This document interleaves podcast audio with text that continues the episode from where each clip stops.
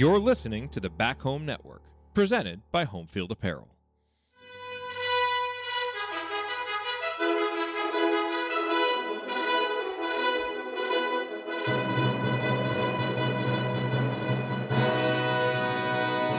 And welcome, Hoosier fans, to this week's edition of Assembly Call Radio, where each week we discuss the most important topics in the world of Indiana basketball. This is our 248th edition of Assembly Call Radio, and it is our 835th episode overall of the Assembly Call, recorded on the evening of April 14th, 2022. I am your host, Jared Morris. And let's begin this edition of the Assembly Call how we begin every edition of the Assembly Call, and that is with our Hoosier Proud banner moments. And Indiana is the national champion. Takes the shot. The Hoosiers have won the national championship.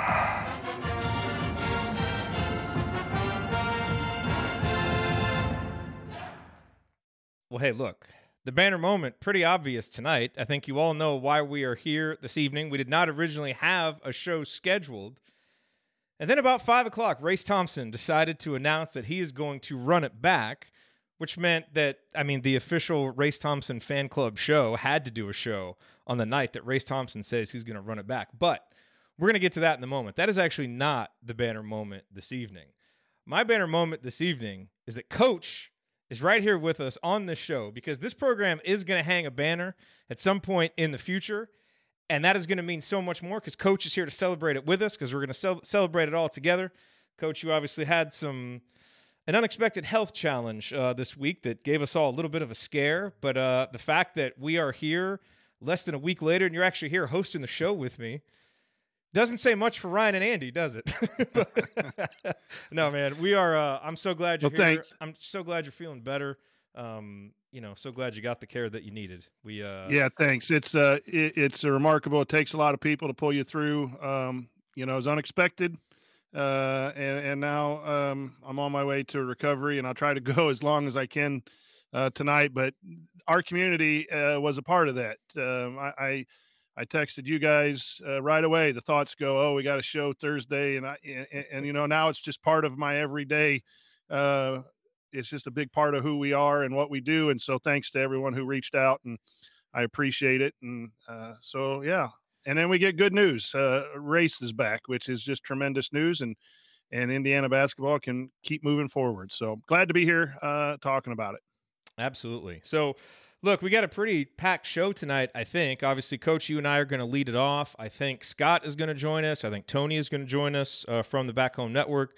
Uh, I think Alex is going to be here later, and you know we'll see if we get any other uh, special guests who pop on to uh, to talk about this news. And let's dive into it. Um, you know, Race Thompson announces he is going to be back. Um, you know, obviously Trayce Jackson Davis announced earlier this week that he is going to pursue feedback from the NBA, you know, and it it sounds like from, you know, just kind of from things that you hear that, you know, if Trayce gets feedback that he's a first round pick or a top 35, 40 pick, you know, that uh that he may go. And if not, that he may run it back. You know, so we await to see what he's going to do. But what Race's announcement does for Indiana is it gives the Hoosiers an anchor down low. And now, if Trayce decides that he's going to pursue his professional career, that means he got great feedback and more power to him. We will all be very excited for him. Uh, but it means that now you can go into next season with Race as kind of a small ball five. You know, a guy who can step out and shoot it a little bit, but a guy that you know that can defend down low. Um, and is now going to be in his sixth year at Indiana with as much, if not more, strength uh, than anybody in the Big Ten and that's big to be able to anchor you both offensively and defensively. Um, you know, we haven't heard official word yet from Jordan Geronimo. Uh, you know, we kind of await that um, as well. But what this does is now with Xavier Johnson presumed back, and we don't know what kind of discipline he may face uh, for the poor decision that he made a couple weeks ago. But he kind of anchors your backcourt as an experienced guy with the ball in his hands where guys like Jalen Hood Schifino and Tamar Bates and Trey Galloway and on and on can kind of fill in around him, but you've got that anchor. Race is going to do the same thing down low for Indiana. And so, you know, I think it's it's big news for Mike Woodson and for the Indiana basketball program that has really struggled with continuity, really struggled with consistency, not just over the past few years, but goodness gracious, for the last three decades. Uh, and I think what we're all looking for is a program that can take what was done, you know, last season, some steps that were taken, and move forward.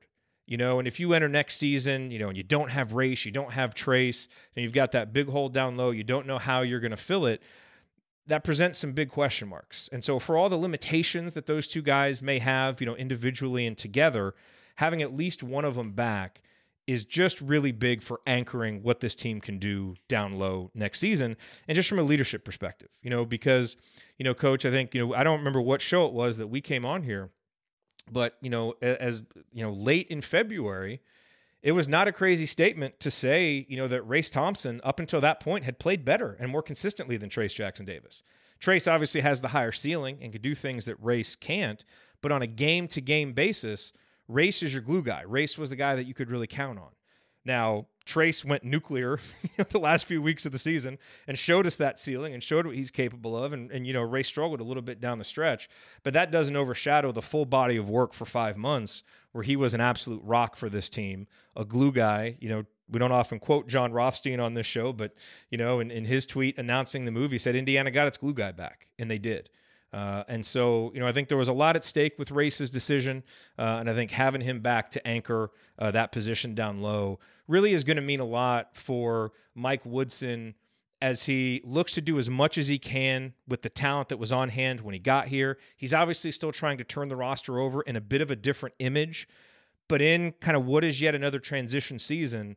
Race is going to be a guy that's going to help you solidify things, compete in the Big Ten, get back to the NCAA tournament, and, you know, that's what this program needs to keep that continuity going.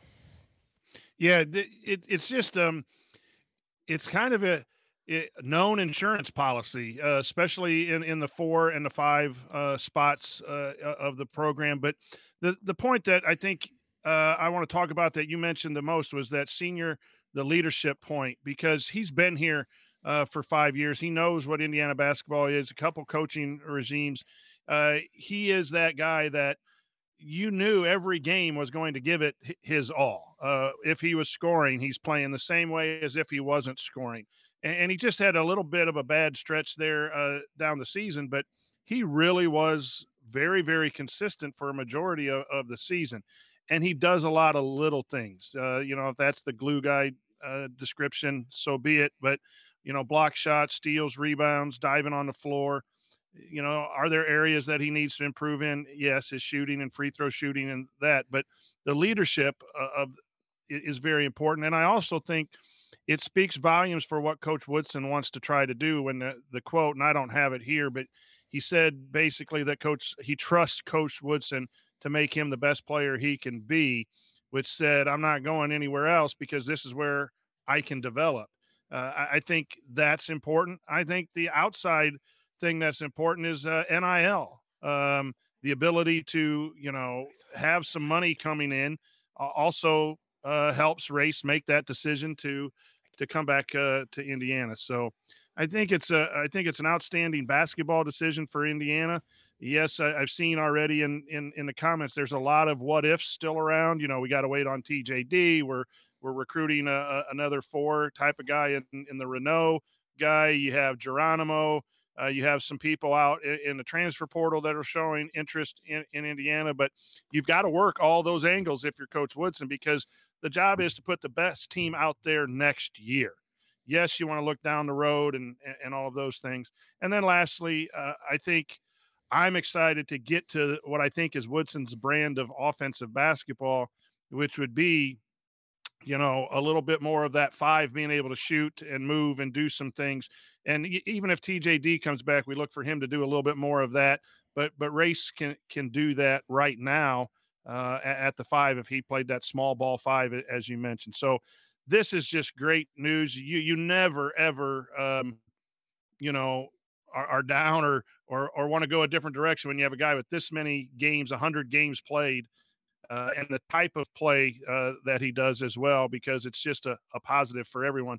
And in practice, he's going to let those guys and the young guys know how to get things done. So it's just an overall. It, it was. It wasn't shocking to me, but it sure was a um, a, a pick me up when when those tweets started flying and our text started going back and forth that that he made that decision. I'd love to be there the first time Caleb Banks has to block Race Thompson out in practice. Race Yeah, exactly. five years on him. I mean, look, man, that stuff matters in the Big Ten. You know, just having those guys who are experienced, that have that old man strength, that have been around. I mean, he's not going to be fazed by anything, you know, and and and that's the thing. Like, I know, you know, all of us we've talked about this in the community. You know, we've talked about this on the show. There's a there's a desire to see a little bit different type of offense than you know so much back to the basket play, and you know, and some of the strengths that that Race and Trayce have. What was nice was seeing toward the end of the season them assume slightly different roles. You know, where Trayce was really on the move, he was a lob guy. You know, Indiana was getting, you know, Race on the block in matchups that he could take advantage of. And, you know, Race was showing that he could step out and make some threes. So we started to see some of that. So that's what I'm looking forward to next season is a continuation of the offense that we saw down the stretch which is more dynamic, you know, and which does look more modern. And I think clearly Race and Trayce want to do that. And part of it was getting X along enough to be able to run the stuff that they wanted to do and get everybody comfortable. And so, you know, I know sometimes you look at it and it's like, okay, so we're going to run it back with the team that was, you know, eighth, ninth, whatever we were, and, you know, seventh, eighth, ninth in the Big Ten, you know, that was a bubble team. You know, are we expecting this to be a lot better? Well, yeah, I think there's actually a lot of room for improvement um, you know, for a team that is going to be in the second year with this coach, the second year together, and based on what we saw down the stretch. Um, so, you know, we'll have plenty of time, you know, to see what this looks like, maybe with, you know, kind of the more quote unquote modern big men uh, that can step out and shoot more reliably and do some of that stuff.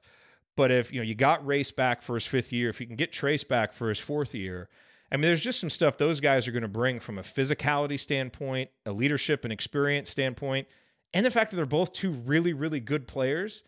That, you know, I don't know if it makes Indiana a Big Ten favorite, but I do think it can make Indiana a Big Ten contender and a top 25 level team.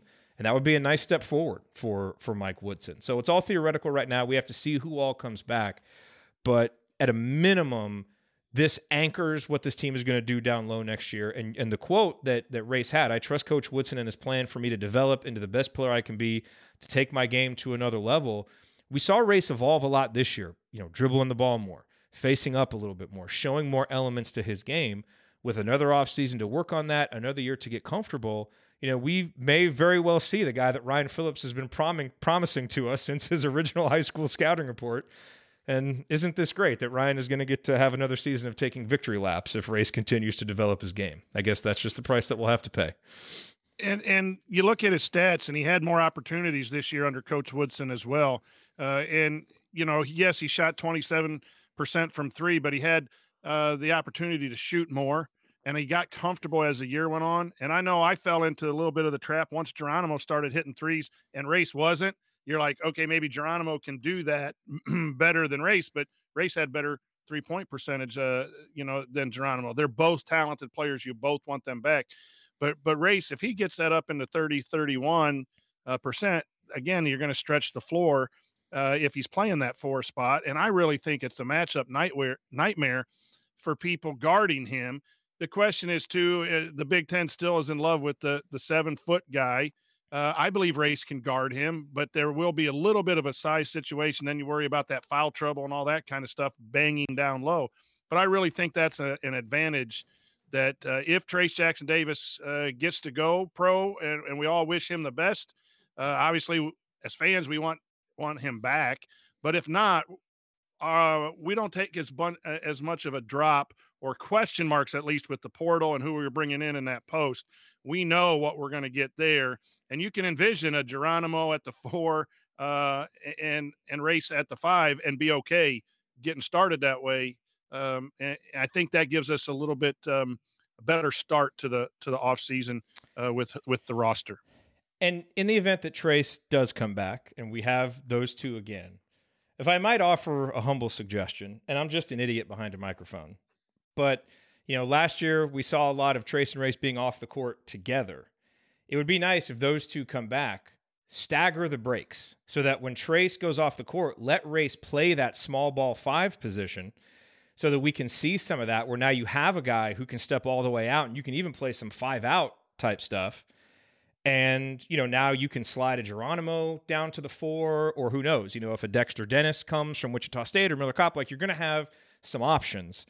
But I would, that is just something that I would like to see because I think race can pose a lot of problems for people in the right matchup as a five, especially if he's going against some backup units, if you kind of stagger uh, what those guys are doing a little bit. And while Scott, uh, our buddy from Crimson Cast here, prepares his opening thought, I will just say I looked this up. Jess Settles, friend of the show, played 116 games at Iowa. Race has played 100. So if all goes according to plan, midway through next season, Race Thompson will pass Jess Settles for games played uh, in his uh, in his sixth season at Bloomington in Bloomington. Scott, what was your initial reaction to the news that Race is running it back? Well, it's funny. Um, I just got home from. Uh, I, am an old guy. I joined a pickleball league here in Westfield, so I'm playing with some friends. Um, yes, laugh it up, chuckle it up, folks. I played pickleball, came home, had dinner, put the kids to bed, came here, started listening to, to hopped in. So I just just heard this. Like I, I have not been on my phone, which by the way is a nice way to live your life for a while. So I'm just I'm realizing you're you're getting full reaction right now. Here's my reaction is why did you think i texted the, you earlier tonight just for just to be on the show? The regular you show? you guys do it every thursday night right? I mean i didn't you guys do a show every thursday. I mean that's I, god bless you that you're doing shows every thursday no matter what happens. You're like we actually we um, weren't going to do one today because you know coach has been out. I hadn't been yeah. feeling that well earlier in the week, and now there's big news. And who are the two that are here? Well, Ryan and Andy are out gallivanting. No, they made other plans, but no, we had to do a show. Race is back, man. It's it's great. So at the end of the season, if you would have said, asked me, like you know, put your money on who you thought was coming back and who wasn't, and put your like you know percentage points, I thought race was gone. Like, and I was telling people, like, dude, he went through senior night. Like he had a senior night speech. Like you, I, I, I will preface, I'm super happy he is back. I have a question I want to ask both of you on this but but I think he's one of the most important people to come back. So I'm very happy he's back. I was just looking at it like it's it's very odd that he went through senior night, had a speech, had an emotional speech, deserves it, has all right to do it, but it's like you it, I was thinking like you don't mentally do that if you're even thinking about coming back like that's kind of somebody who maybe was like, oh my god, he's probably going to transfer to Minnesota or yeah. you know. And Phinisee, Rob didn't have a speech, and he's right. leaving. no. So so yes, I'm. uh I, I got to read into your text more and like, gosh, if Jared's, I, I thought we were friends, man. Thanks for wanted to talk to me. I didn't know we had to talk only because Race Thompson's coming back. No, I think it's great. You know, you look at his numbers, his points per game every season has gone up. His rebounds per game every season has gone up. His three point shooting every season has gone up. I, I think this is really important. I, I want to take a contrarian view here because I heard you talking, you know, Trayce and Race are kind of connected here. Um, you know, one of the questions in our last pod I had with Galen, we were talking about, you know, what, what's wrong with the offense or what was wrong with the offense last year. And one thing that I came with is just by by the design of the offense – you know, Trayce Jackson Davis is just in the middle. And I know I'm like the guy on the hill who's going to die there that Trayce needs to shoot more threes. But that's where he is. Even when he leaves, his man doesn't go with him. So, and then it's like, you know, Race Thompson's trying to come in and out of there, but his guy's going in there. You have Xavier Thompson up at the up at the top. And for as, you know, as, much as it can drive us crazy with Miller Kopp and Parker Stewart last year, you know, part of the reason they had to go to the corners and I want to hear coach's thoughts. Like, is there's nowhere else to go? Like, there's just the geometry of the court is set up in such a way where like they can't go inside to go out because Trayce Jackson Davis is either there or his man is there, and they can't go outside to go in because they're like going to completely clog everything up. So there's nowhere else for him to go.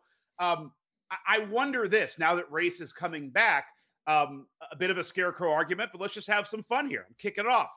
Are we better off next year if Trayce Jackson Davis decides to go pro?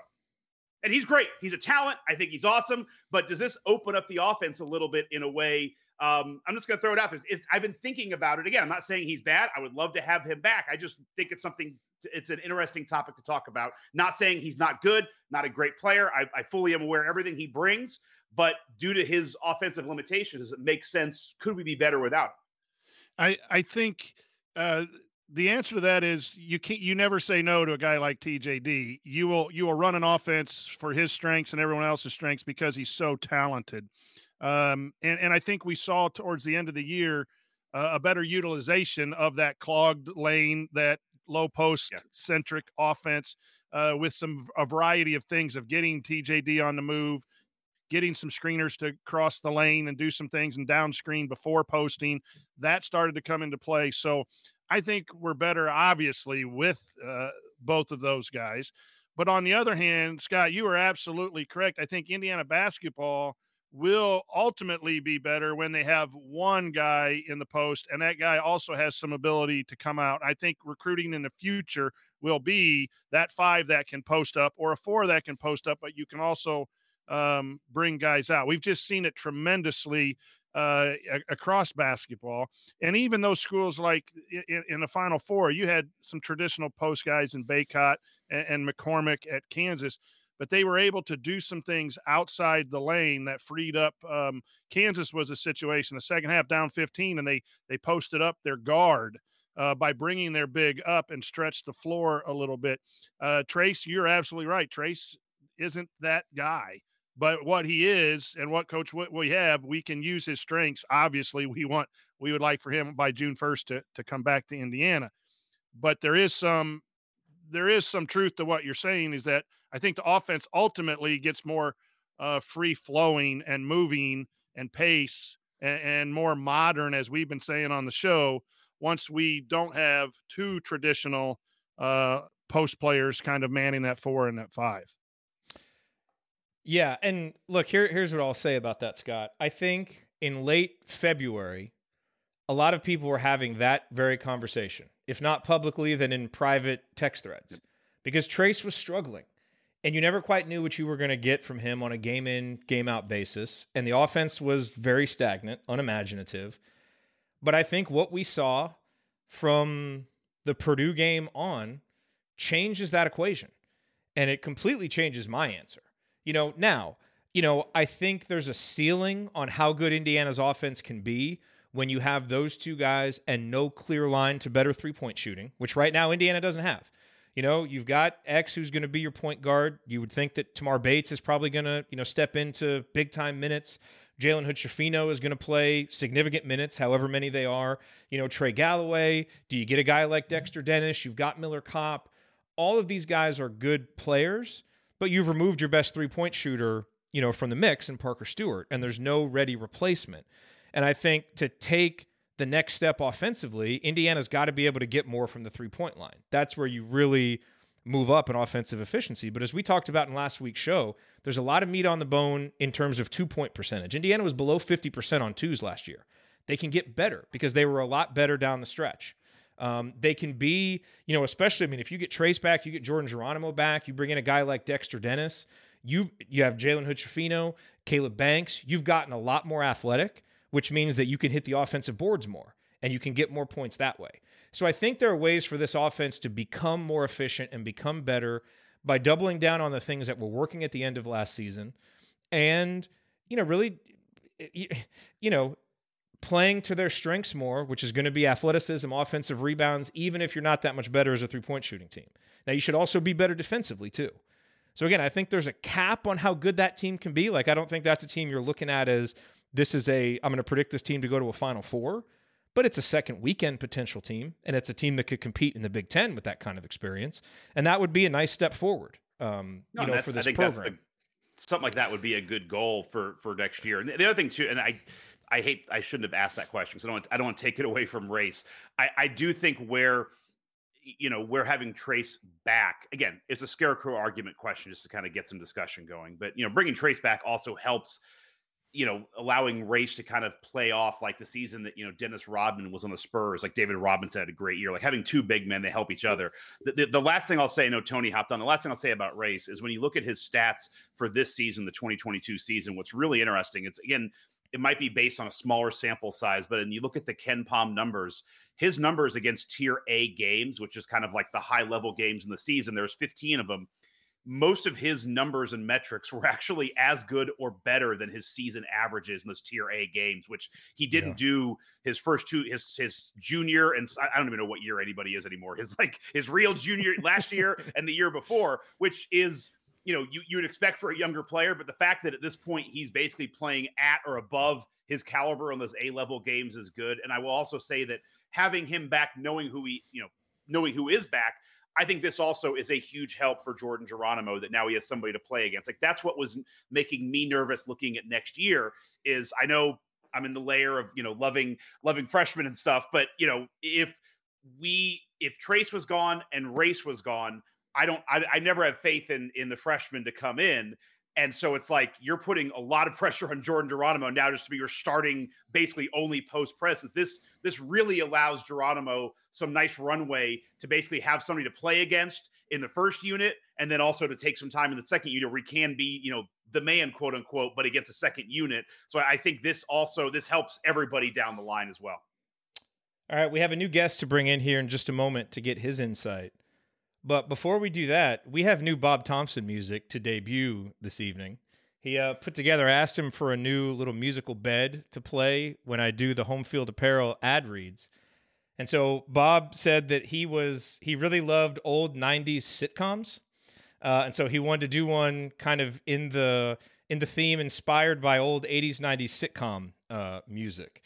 So we're going to play that now, and I will do the home field apparel ad read. This is the great Bob Thompson.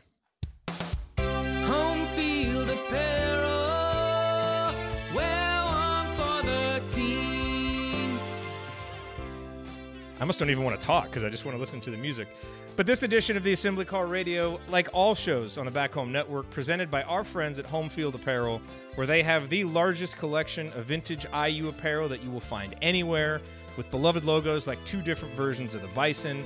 And Home Field has something for everybody. They have 130, 140 different schools. They're rolling out new stuff all the time, new brand refreshes. And no matter what you buy, you know it will be comfortable. The colors are going to last through many washings. And you're supporting an Indiana based company that came up through Kelley, and there really is nothing better than that. So go to homefieldapparel.com, use the promo code HOME, H O M E, for 15% off your first order. That's promo code HOME for 15% off. Once again, the website, homefieldapparel.com. Wear one for the team.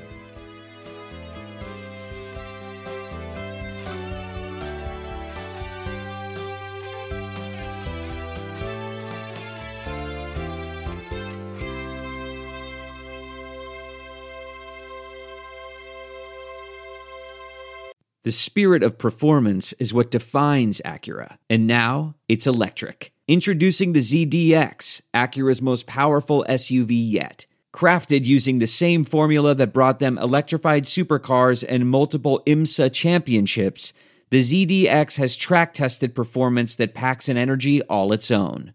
Unlock the energy and order yours at Acura.com. Let's face it, people have different sleep needs. While you love your partner, sleeping next to them might not always be the most comfortable. Sleep Number Smart Bed is designed for your ever evolving sleep needs, so you can choose what's right for each of you whenever you like. Maybe you prefer a firmer mattress and your partner needs something softer. Because of the individualized comfort that you get from Sleep Number smart beds, you and your partner will sleep better together. All Sleep Number smart beds feature cooling, pressure relieving comfort layers for soothing sleep throughout the night. And their temperature balancing bedding is designed to move heat and moisture away when you're hot. When you're cool, they hold their energy to help warm you. The smart beds even automatically respond and adjust to your movements so you sleep comfortably all night long. JD Power ranks Sleep Number number 1 in customer satisfaction with mattresses purchased in-store. And now, save 40% on the Sleep Number limited edition smart bed for a limited time. For JD Power 2023 award information, visit jdpower.com slash awards. Only at a Sleep Number store or sleepnumber.com. I feel like I'm ready for TGIF now. Great work by Bob Thompson, as always. Ladies and gentlemen, let's bring in the other coach, Tony Adranya. Tony, good to see you, man. And I was uh, happy to read your tweet that your uh, that your mom is doing better. That's uh, we got some, you know, we had some health struggles this week, man. But it's glad glad to know by the end of the week everybody was doing better. Absolutely, yeah. I really appreciate the the kind word. It was a scary one in the Andrani household for a few days again this week, but uh, mom's home, healthy. I'm happy, um, and I'm happy to be talking IU hoops yet again here on Assembly Call Radio. Yeah, and to have some good news. You know, we're finally the hard part about this offseason so far, and I think we just have to get used to this, is there's just so many moving pieces. It's like we don't really know how to analyze moving forward. It's like, well, if race comes back, or if there's like all these different permutations, well, we got some definitive news. Race Thompson's back. Your reaction to Race Thompson's return? Yeah, I think it's similar to to what you've all shared in terms of you know he's a guy that that he's improved tremendously throughout his time at IU, and um, you know he's he's kind of been defined as that glue guy, but for for I don't know a ten game stretch in the Big Ten season, he was IU's most important and best player on the floor, um, and it quite frankly wasn't really close. Um, you know, that was back. That was when Trayce was struggling a little bit. XJ was kind of in a funk as well, and Race Thompson was putting up 15 to 20 point games. It seemed like uh, night after night. It was just you know so consistent. Um, you know, he he struggled down the stretch a little bit. Um, You know, I, I'm not sure if there was nagging injury or whatever. Um, you know, the the final three four games of the season, he really didn't seem like himself, um, and that was kind of allowed Jay, Jordan Geronimo to step in, but.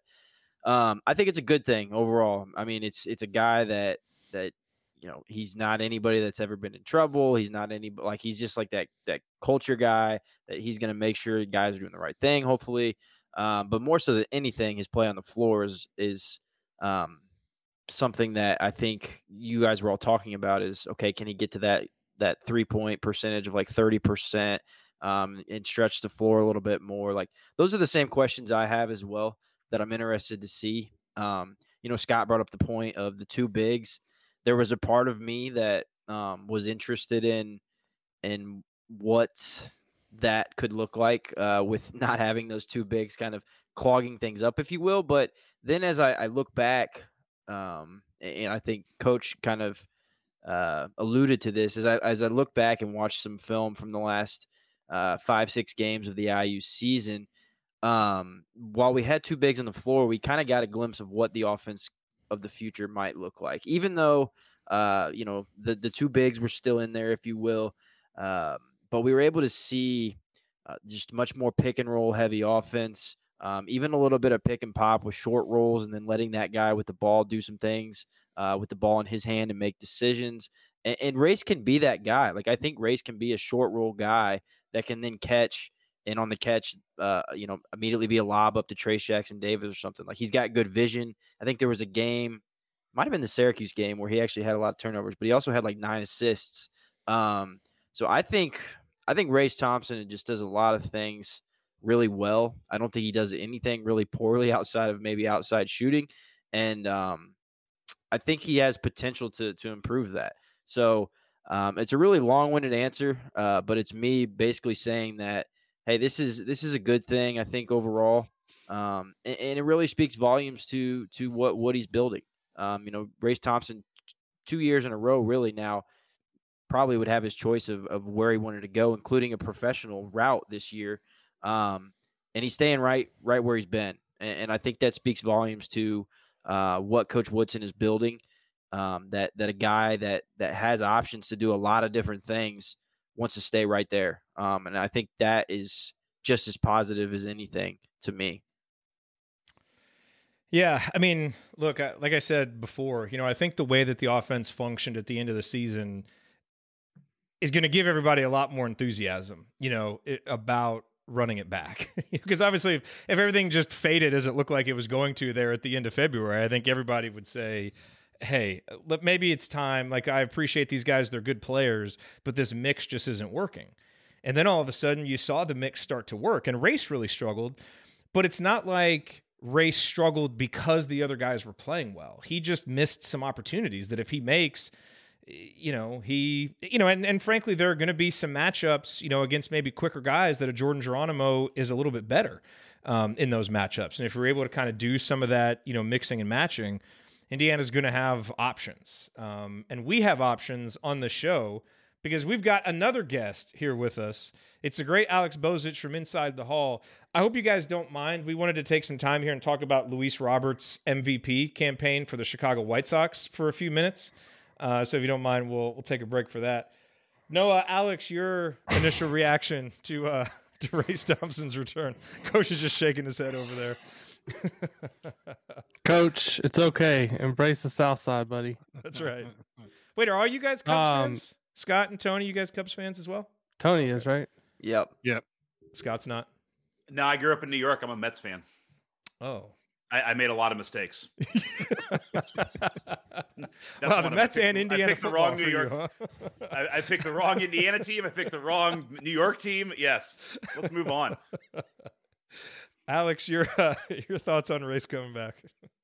Well, I can't say I was shocked, but after he went through senior night, I didn't necessarily think this was the most likely outcome. Uh, but I had heard in recent weeks that Indiana was really making a strong effort, uh, recruiting wise, to keep him around. And obviously, the Hoosiers for a good deal didn't necessarily say for sure that he was going to be back, but that uh, was something that I, I kind of looked at uh, and wondered, you know, that would would would that opportunity and other potential NIL opportunities be a uh, a reason for him to to explore uh, what could be next season uh, in terms of uh, in terms of that and coming back. But ultimately, I think um, I don't think there's any other way to spin this than being good news for Indiana basketball because he's a reliable contributor. You know, he's not going to be someone that to me is going to come out and be a you know first team All Big Ten type player. That's just not uh, in the cards, uh, in my opinion. Despite Ryan's tweet earlier that he could be a dark horse candidate for Big Ten Player of the Year, I think that's going a little bit too far. But really solid player who I think makes everybody else around him better in different ways. Um, defensively, uh, I think he's very solid. Um, offensively, I, I think he kind of just does whatever the staff needs him to do, eh, whether that be making the, the little plays that that impact winning. Um, really solid offensive rebounder, good finisher around the rim. So uh, you know, I, I think it's it's a great um, recruiting win uh, for for the staff to be able to bring him back. And you look at his numbers. You know, I think the one thing a a lot of people were concerned about if if Race and Trayce were to move on is like where who's going to replace these statistics. I mean, it's not like you're talking about what over 30 points a game and you know 15 16 17 rebounds a game to have at least one of these guys back for sure i think is is a huge uh, victory uh, and, and looking forward i mean if trayce doesn't come back I- i'd be interested to see if if there's going to be a chance that race maybe plays some five and they go to a smaller lineup so uh, that's an intriguing uh, possibility uh, for me as well but you know I, I think it's it's there's no other way to spin it than than to say it's a good good news and and uh, positive thing moving forward for IU basketball. Yeah, and you know, a set of numbers that I think really sums up Race's impact uh, from Hoop Lens. If you just look at the on-off data, um, and I always take the cupcake games out of these because those games are noisy and they don't really mean much. And but these numbers do include all the games late in the season when Race struggled. Even with those games in there, Indiana's offense with Race on the court scored a point per possession. All the other lineups with Race off the court scored 0.91 points per possession. So they were 0.09 uh, better with him uh, on the court. And from a defensive perspective, with Race on the court, they gave up 0.97 points per possession. With Race off the court, they gave up 0.102. So that's a a net gain with Race on the court of 0.14 which you know for the vast majority of the season he was the highest in that number he and xavier johnson actually by far uh, were the highest. I didn't, I didn't see where that finished up. I'm sure trayce even things out a little bit with his excellent play down the stretch but you know you can just see it. I mean you know race does a lot of those little things that you know i feel you know trayce gets a lot of the attention because he gets the highlights he gets the stats and he's a really good player and he has you know the highest ceiling and can do things other guys can't do. But you know race is just that guy that isn't always going to get the accolades isn't always going to stuff the stats but when you watch the games day in day out he's that guy that i think you really grow to appreciate because he just brings it um, and he's in the right place at the right time um, you know and does all those little things alex i know we don't have you for long let me ask you one more question because you had tyler from hoosiers for good on and i haven't had a chance to listen to that podcast yet but i have it queued up um, you know, I know we can't know for sure. You know, obviously he and Trayce, you know, signed that big NIL deal. We can't know for sure that that did or didn't, you know, encourage those guys to come back. And obviously there can be no, you know, quid pro quo or pay for play type thing where, you know, a deal is contingent on that. But it certainly changes the equation for guys like Race and guys like Trayce who have built equity at a certain school to stick around because you're going to be more valuable. Race is going to be more valuable from an NIL perspective in Bloomington than he is anywhere else because he's just built up that kind of equity. Did you get any sense from Tyler or just in other conversations that you've had about, you know, what kind of impact that's having? You know, Tyler, our interview, it was it was actually and, and just to kind of get off on a little bit of tangent here, but you know, just talking to a lot of uh, IU fans over the last, you know, year plus when NIL has become a thing here. I think there's been a lot of skepticism from some people um, just on how everything was going to work and, you know, is it a good thing? And, and there was a lot of uh, people who just kind of wondered, uh, you know, should college players be making money? Uh, and ultimately, uh, one thing that really stood out from my conversation with Tyler is, um, you know, NIL's here to stay, right? Whether or not you like it, you don't like it. I think for um, to have this kind of set up and, in a way that's going to help IU athletics is going to be a positive thing moving forward. And the fact that it's tied to charities, I think, is is a great thing. Uh, I think it can make people feel a little, maybe you know, people that are kind of on the fence in terms of their opinion on NIL, make them feel a little bit better about it. But in terms of specific deals with with race and trayce and kind of how that impacts everything. I, I would just say, like big picture, uh, I agree with what you said. For I think maybe even more so for a guy like Race, who I don't really see a way where he was going to get drafted or even get to the G League next season. He was probably looking at going to maybe like a training camp deal or having to go overseas to to have this kind of opportunity to to earn what I think could be a significant amount of money next season definitely had to play a role uh, for him in coming back. Only he could speak to how much of of an impact that would have, but I would, um, you know, you just kind of look at the climate of, of, where things are in the world right now. I, I don't think necessarily guys are going to be all that excited about, you know, with COVID and, and everything. Obviously, with um, you know the war eh, with Russia and Ukraine, I don't think guys are going to be necessarily thrilled about going overseas to play. So why not come back to to. Indiana next season and have a chance to to really capitalize on that? So I, I definitely think it had to play some factor, and, and like I said, with I think with race maybe even a bigger factor than Trayce because I think Trayce could probably make some significant money playing professionally wherever he decided to go next season, more so uh, than than there would be a market for race. So that, that's kind of how I see it. I'm I'm curious, kind of what you guys think about it as well as if anybody else wants to, to chime in. Yeah, and you guys have NIL thoughts? I, I just think it it's it has to help um, uh, quite a bit, to be honest, Alex, um, because of, of, of the very things that you said. It's now another option.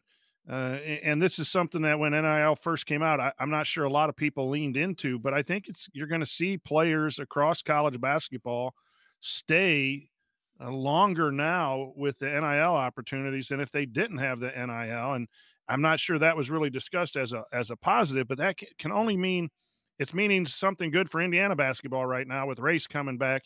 If it had even a 10% uh, impact on, on, on race coming back, and you think you're going to see the quality of, of college basketball improve with, with these players staying staying in. Uh, so uh, yeah, I, I, think that's that that's got to be part of, of, of the reason. Eh, you know, if you told me I could stay in college and make some money while I'm staying in college doing something that I loved, uh, I, am gonna uh, take that as opposed to some other options.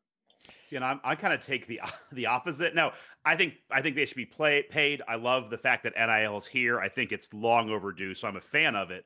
And I think that race is a bad case to discuss because everything Alex mentioned is right and I also think that the COVID and the the wars in the in Europe are, are real issues to, to talk about. That said, I, I I think it's a little bit. I don't totally agree with the idea of like, oh yeah, like you're going to get paid in college, like so that's why you're going to stay. Um, you know, if if you're thinking about playing professionally in this sport, and somebody like Race is going to play professional basketball at some level for a long period of time somewhere, you know, a you know, in Europe, you can make you know five to six hundred thousand dollars a year playing basketball, um, and that's your salary. And then on top of that, you get you know, you have a team that's built to give you endorsements. Like I know, I know Europe is not the Pacers, but he played for the Pacers. Like Tyrese Halliburton gets here immediately, he gets the marketing folks, like he gets the deals that Sabonis had. Like they're working with you to get marketing deals. Not to mention, you know, if you're doing NIL, you're doing on your own, but also not to mention that you know you're just you're getting professional coaches. I know I know Woodson was a professional coach like, you know, 18 months ago, but he can only theoretically work with Race and Trayce 20 hours a week. Um, you know, they have to go to class. They have to, you know, they're supposed to be going to class. They're supposed to be, you know, doing things at a university, and they are limited with how much basketball they can do. So I, I don't think it's all about money. It's, it can't just be a I can make 12 extra dollars doing NIL, so I'm doing that. You know, I do think there there is going to be a calculus where it's like, look, I want to be a professional basketball player, and I can't maximize my skill and talent by only being coached 20 hours a week here at Indiana. Um, again, I, I'm I don't. I think Race is not a good case. I'm happy he's back, but I personally think that NIL. You know, some of the deals you see where it's like, oh, they're getting a million dollars here or there. It's like those aren't all the real deals. Like not everyone's going to get that. I think for a lot of players, the, the the extra practice, the having a professional coaching staff, a professional medical staff that's focused on you doing nothing but basketball 24 7 i think that's going to factor in and so i i don't see it being as simple as like, oh yeah, NIL is going to keep people because you're making you're just be able to make money here in college. By the way, great uh, quote in the chat from I'm Brad. Did Ryan get traded for three guys? yes, we traded Ryan for three new hosts and a bad take to be named later. So we'll let you know. And, and a home field and a home field song. yeah, yeah and, a, new home field song. That's right. Ryan fetched a yeah. lot uh, in, in, in trade we we won that trade. We um, definitely won that trade. You know, here, here's the other thing that I was. And by the way, what is with all the Cincinnati Reds talk in the chat? You Marlo apparently apparently just proving the owner true that you'll continue talking about the Reds and can't quit them no matter what. Um, uh, here's the thing. The other thing that I think about NIL, Tony, and feel free to chime in on this, which is you know, there's been a lot of talk about the transfer portal, and it's just there's so many names going in, and it's just you know it's kind of insane. And I think NIL can be a bit of a pushback in that, you know, for a guy like Race who would have had options. And, and I, you know, look, Al Durham did this last year. He played at Indiana for four years, you know, played some really, you know, some good basketball, wasn't able to really succeed. He was able to go to Providence, get a different taste of college basketball, went to the tournament, and had a really fun season. You know, even though his stats weren't even as good as they were at Indiana, he meant a lot to a winning team you know? And so I think, you know, and and look, Al was going to become a fan favorite no matter what because he's just, you know, that kind of player.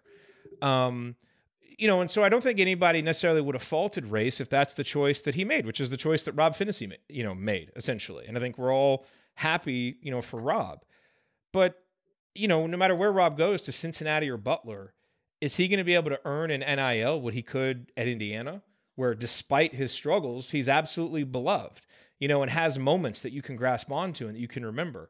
And so I think that's one thing that NIL can do is, you know, be a counter argument, especially to guys who have been around for a little while. Hey, you know, maybe there's been some struggles and this, that, and the other, but look at what you've built here. And look at what you mean to these people. And now this isn't just an intangible thing. This could be the difference between you making $200,000 because you've got these deals lined up from Hoosiers for Good or going here to this other school where they don't really know you and they're making you these vague promises. Right. Or, or, you know, these vague notions of what you could get. And again, you can't do the pay for play. I get that. But there are going to be ways for these guys to understand from a ballpark standpoint what they can make if they stay. And that's one of the reasons I like NIL because for a guy like Race, and there are going to be other guys like Race, there, it may not be you know, completely analogous situations, but there are going to be other guys like him, you know, where it's like, hey, it's just it it it makes you know maybe from a basketball standpoint you could argue it, do, it it would make sense for you to go someplace else and play in a different system and do different things. But now there's going to be a big financial incentive on the other side that says, you know what, if you do decide to stick this out with this equity that you've built, because a lot of times college guys aren't thinking the value that you can get 20 years down the road by sticking in a place, you know, your your entire time.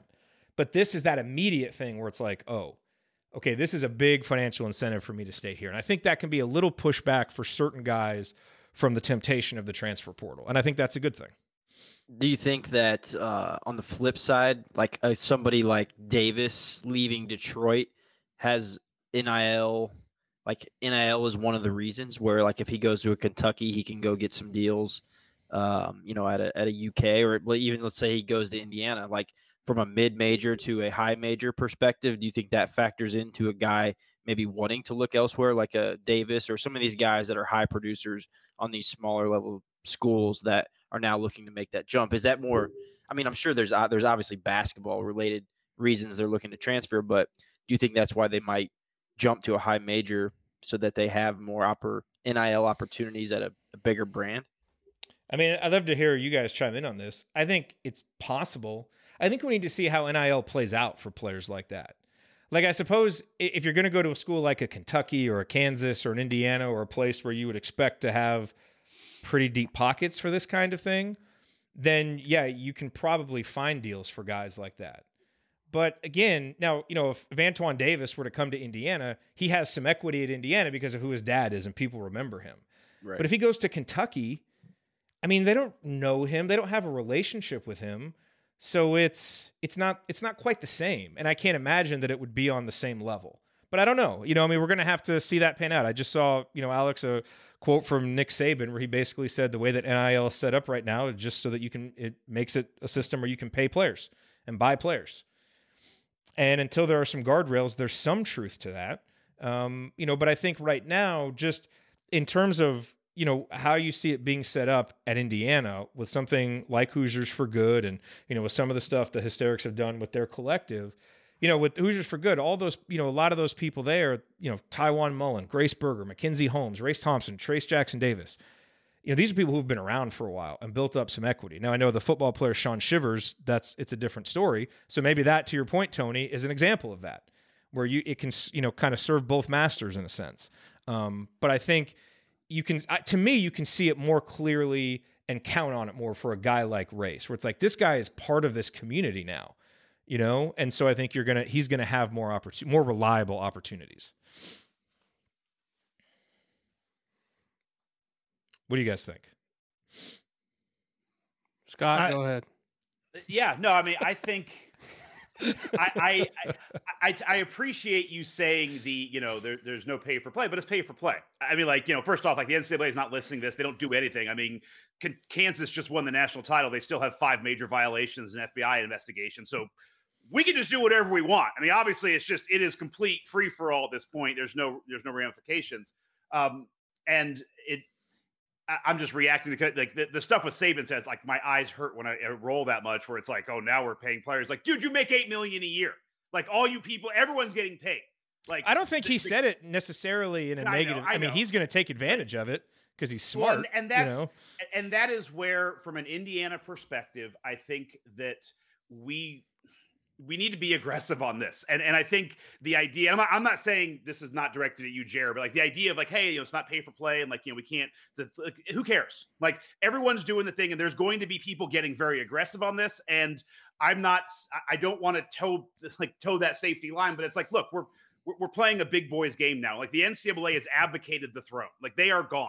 There's nobody watching the kids anymore. Um, and if, if we're not going to do it, Kentucky's going to do it. Kansas is going to do it. North Carolina's going to do it. Duke's going to do it. Like everyone's going to do it. To Tony's point, like mid majors, guys are going to go to Kentucky. And you're right. Like some people will have equity where it's like Race Thompson has that built up. So some people in the community will know, but you're going to get collectives around some of these big schools where it's like, I don't care if I know him or not. It's like, is he good? Can he score 15 points a game? Great. Give him $200,000. Like, I don't care if he's done anything here or not. There's any connections. Um, so my fear. I just think that's going to be rare. There's only going to be a small pool of players at a small number of schools that can get that much money, as opposed to a guy so. who's. Well, I, I don't think I don't think so. And my my fear, my last thing I'll say is my fear with Indiana is we've always kind of done the we've we've taken these things kind of from the approach of like, ooh, like we can't bend the rules, like we've got to do it the right way, we've got to be you know the, the right program. And I'm not saying I want to do it the wrong way, but I, I like to win. and I'd like to win. And we there's a lot of money going in and out of the varsity club. Um, and so all I'm saying is that other schools are going to be very aggressive with this. And I just hope that Indiana is prepared to, to play at the level that other schools are going to be playing at. I was trying to I get think this it's be an podcast not flagged by for the- compliance, Scott, and now it's going to be There's no flagged by compliance. compliance. There is no compliance. We're a podcast. right. I mean, if you, Jared, you'll, you'll you'll understand this when you listen to the interview that I did with Tyler. You know, he wor- he used to work in IU's compliance department, so Mm. he came over from IU's compliance to Hoosiers for Good, and he t- I asked him to kind of go back in time and talk to me a little bit about what it was like in compliance dealing with the NCAA and NIL stuff.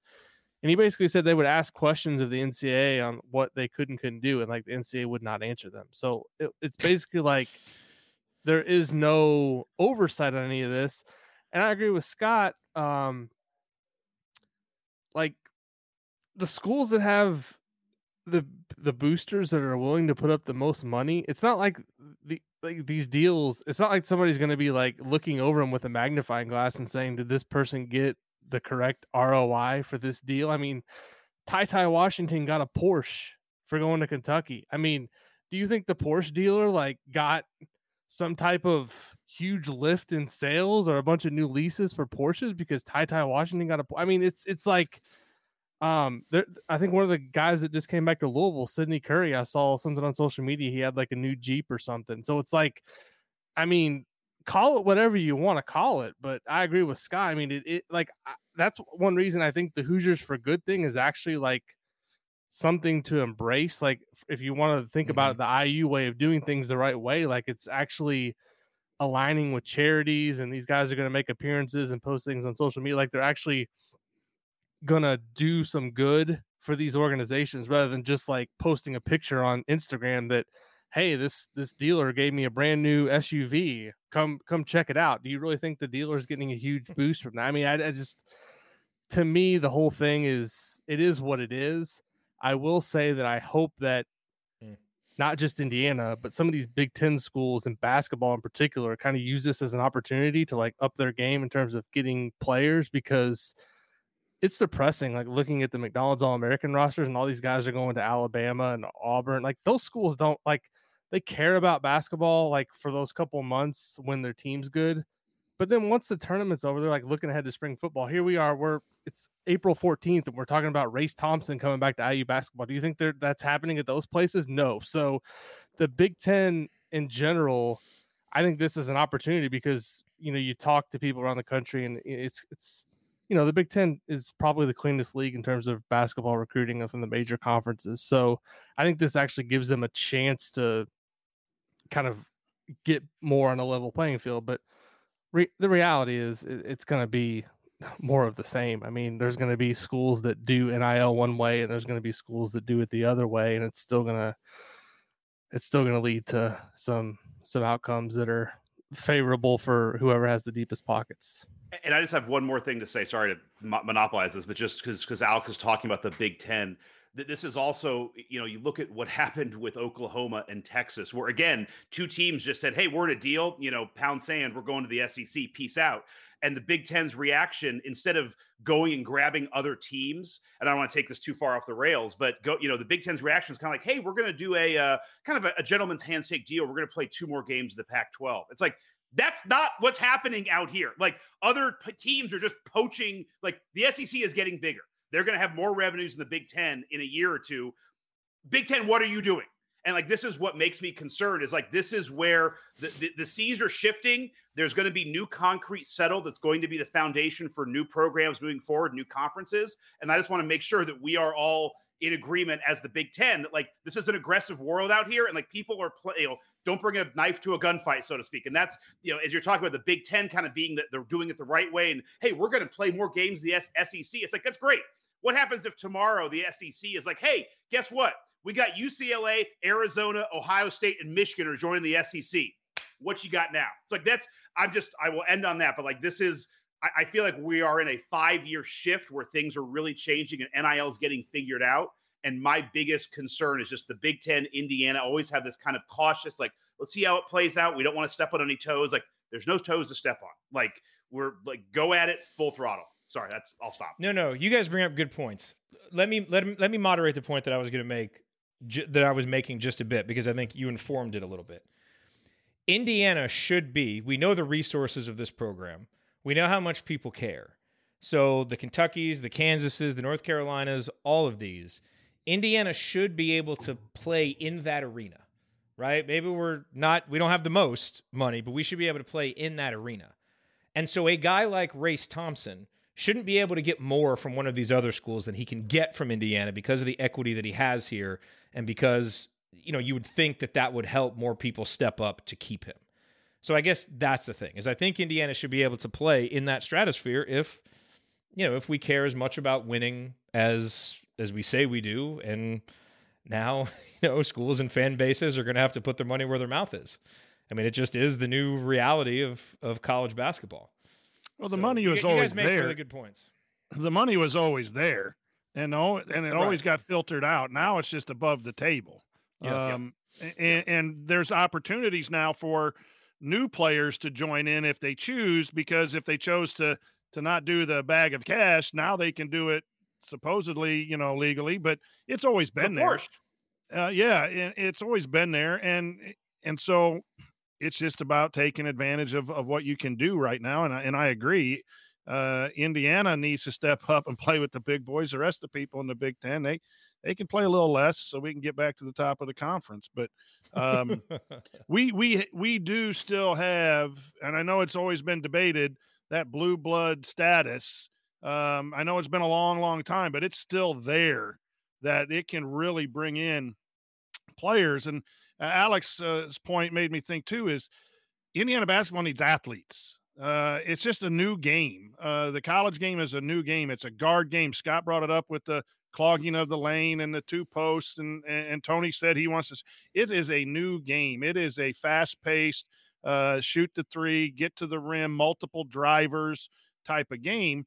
And those not only are those guys maybe going where the money is, they're going to the places where they can play that type of basketball and That's that's what has me excited about where Coach Woodson want, might want to bring us at some point, and where the other schools, the whole conference really needs to take an adjustment.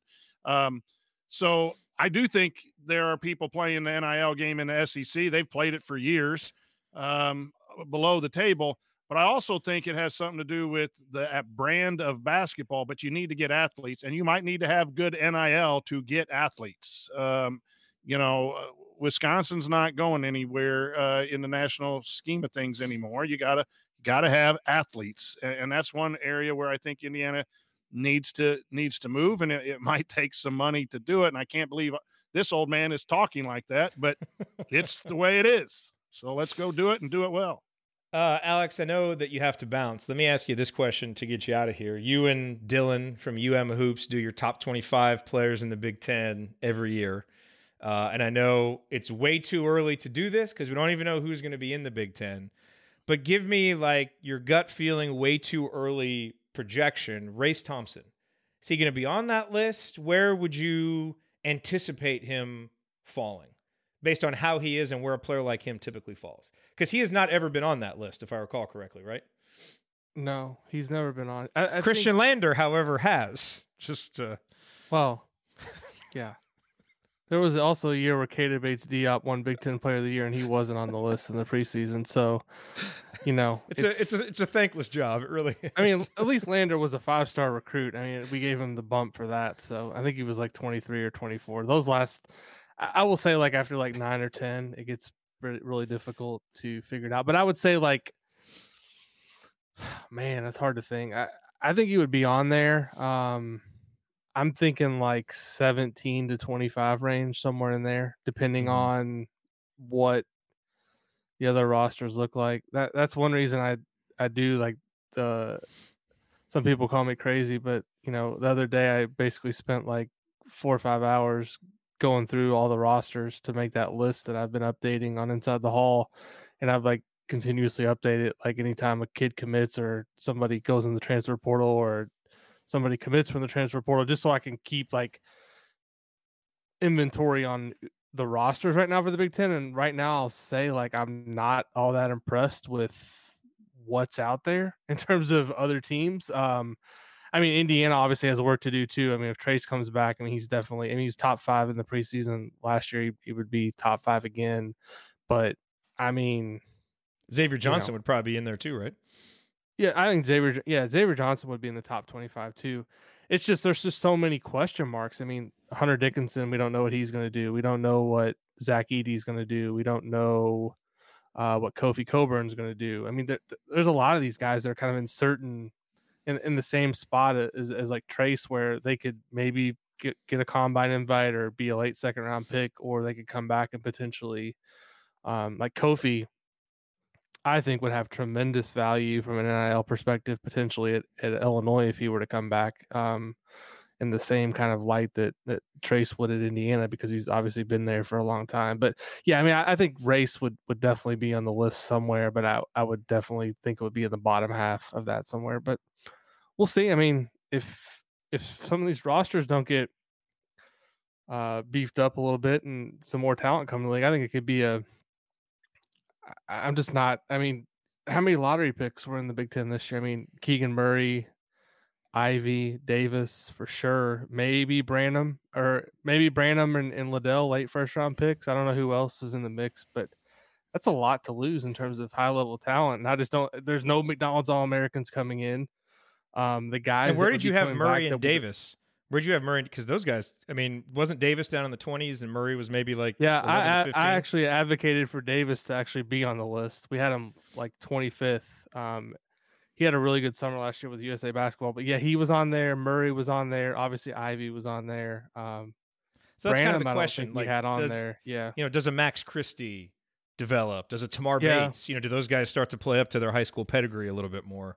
You sometimes right. see, you know, those guys make those jumps. So we'll have to see. I mean, but but you, do you agree with what? I'm, like, I just don't see like the talent overall being all that great next season. I think that's a good thing for Indiana to potentially make a jump if they're if Trayce does come back and in X and maybe they can mm-hmm. add a couple portal guys. I mean they they should be a top at least top half projected for sure, top five six going into the season. I don't know what all, yeah. all the other. I think Michigan's potentially. I, I don't know what's going to happen with their roster, but they have a like in terms of like that the most high level talent. Um, but we'll see what happens with with uh, Diabate and Caleb Houston and, and Dickinson. I, I, can't see all those guys coming back. So yeah, it's there's a lot of there's a lot of questions. I, I don't think we're gonna have like a firm grip on like what the rosters look like either till like July. So a lot to play out. Yep. Well, Alex, thanks for joining us, man. We always appreciate yep. the insight. Uh, check out podcast on the brink. Uh, that interview with Tyler from Hoosiers for Good. It'll uh, it'll be a good one. Plan on listening to good that. Good to see all you guys. Appreciate you, you too, man. on. Absolutely. Right, care, Thanks guys. for coming. There are some things that are too good to keep a secret. Like how your Amex Platinum card helps you have the perfect trip. I'd like to check into the Centurion Lounge. Or how it seems like you always get those hard to snag tables. Ooh, yum. And how you get the most out of select can't miss events. With access to the Centurion Lounge, Resy Priority Notified, and Amex card member benefits at select events, you'll have to share. That's the powerful backing of American Express. Terms apply. Learn more at americanexpress.com slash with Amex. We're driven by the search for better. But when it comes to hiring, the best way to search for a candidate isn't to search at all. Don't search. Match. With Indeed. Leveraging over 140 million qualifications and preferences every day, Indeed's matching engine is constantly learning from your preferences. So the more you use Indeed, the better it gets. And listeners of this show will get a $75 sponsored job credit to get your jobs more visibility at Indeed.com slash match. Just go to Indeed.com slash match right now and support our show by saying you heard about Indeed on this podcast. Indeed.com slash match. Terms and conditions apply. Need to hire? You need Indeed. Uh, all right, gentlemen. Um, we can start to wrap things up here. Um, Tony, let me hit you with this question. You know, I don't want to get too much into some of the names that are circulating around. Obviously, Indiana, you know, still involved with some uh, potential freshmen for the new class, and like uh, Malik Reneau that played with Jalen Hood-Schifino at Montverde Academy. Um, you know, Dexter Dennis from Wichita State is taking a visit next week. There was another guy from Butler that they were talking about that has decided to, you know, to stay. I think they're still planning to get a visit or at least talking Did you say to the, another guy from Butler because you don't want to say his last name. No, no, I don't. I don't remember his. I don't remember his name. Simas Lukosius. Yes, yes. No, I didn't mean to slight the young man. I just don't know his name. Um, and then uh, you know McNeil, who's a you know kind of a sharpshooter guy. Apparently, they're still talking to him. So there's a few names kind of out there. You know, we know X is back. We know Race is back. We know Trayce is probably a 50-50 proposition. I don't I don't know enough about Geronimo really to know how to put a percentage, you know, on it. Um, but as you kind of look at this now, what is the thing you would like to see, you know, Indiana get out of the portal? You know, like McNeil is a guy that isn't going to help you a ton on defense, but he's a really good shooter. Actually, statistically, looks a lot like Parker Stewart. Um, you know, Dexter Dennis is a guy who has had trouble finishing, you know, not a very efficient offensive player, but a really good athlete, you know, conference defensive player of the year is certainly going to help you double down on what you were good at this year. Like, what do you think Indiana needs that they can realistically get right now? Um, yeah. So, uh, I'll, go ahead and plug myself. I just posted in the IU film room the uh, the Dexter Dennis film breakdown. I, I Oh, did watched you way post it? too. mu- I did. Nice. I, wa- I watched way too much Dexter Dennis for him not to be an Indiana Hoosier at this point. um, but no, I, I actually. So you know, I I looked at his his shots around the rim. I watched every single one from uh, the 2021-22 season because a lot of people were talking about how he was inefficient at the rim. It was interesting. I think he took 30 shots at the rim last season. 10 of them were on offensive rebounds, and I think he missed eight of the putbacks or something like that. But it was an interesting find because it wasn't like he was driving to the hoop and then all of a sudden, um, you know, he just couldn't finish for whatever reason or finish through contact or whatever may be the case. Like some of those were like he he would get like a a super high flying offensive rebound because he's very very athletic, and then he would try to put up some shot like twisting and turning and would miss it at the rim. So I do think there was some context needed to his game that I, I tried to provide in my in my film room. Uh, some of it with a slant because I'm not gonna lie, I do like the kid and I, I like the way he plays. Um, an- another thing that I showcased in that film room is is most of the shots he missed at the rim off of the dribble. He he drew two or three guys, um, and I actually took screen grabs and, and showcased that where it, to me it came down more to decision making and shot selection, which is which is certainly part of the game.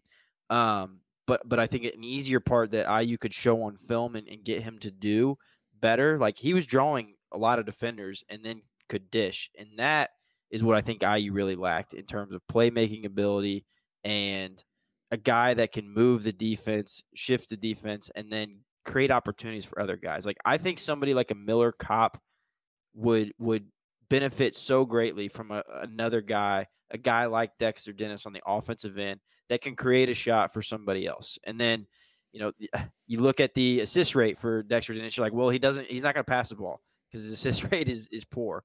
Um, so then I looked at that. Um, I think I saw, I don't remember the exact number, but um, you know, on his kickouts, I think like his team shot like 14% on his kickouts last season. Um, so he And so Wichita's really had bad. bad offenses for several years now. Yes, um, very bad, and and not not a lot of flow. Like some IU fans, if we watched that offense, we we would not be happy uh, with with the standing and watching. Um, but with that said, uh, then I even looked at his three point shooting. Um, and, and you know he was a forty percent three point shooter his freshman year. Last season he was just a tick under thirty percent. And what was really unique about his his three point shooting was basically his freshman year he he made a bunch of shots that were tough. Uh, I think he was like 48% on guarded three point shooters. Synergy defines jump shots as guarded versus unguarded. Last season, he was six for 42 on those exact same jump shots. Um, so just a, a vastly different shot maker in terms of hard shots, which again leads me back to shot selection, which is why I think that that I think that can be taught in your system. Like easier than like trying to tweak mechanics or change a guy's shot. Like his mechanics are beautiful. Like he he's got a money jumper. Um, a- and, I actually showed a three that he made against IU his freshman year and a three he made last season. Mechanics are the exact same. So when he was a 40% three point shooter, 30% three point shooter, mechanics are the same. We all know a lot of it's mentality and confidence. Um, I think Woody is is trying to instill that confidence in his guys to be ready to knock down a shot. Um, but then, you know, I, I'm I've kind of buried the lead because he was the AAC Defensive Player of the Year. Um, you know, his not this past season, but the season before, He was the primary defender on Cade Cunningham against Oklahoma State, held him to 10 points on 4 of 11 shooting. It was his second worst offensive performance of the season for Cade Cunningham. Like the dude can guard um, and guard well.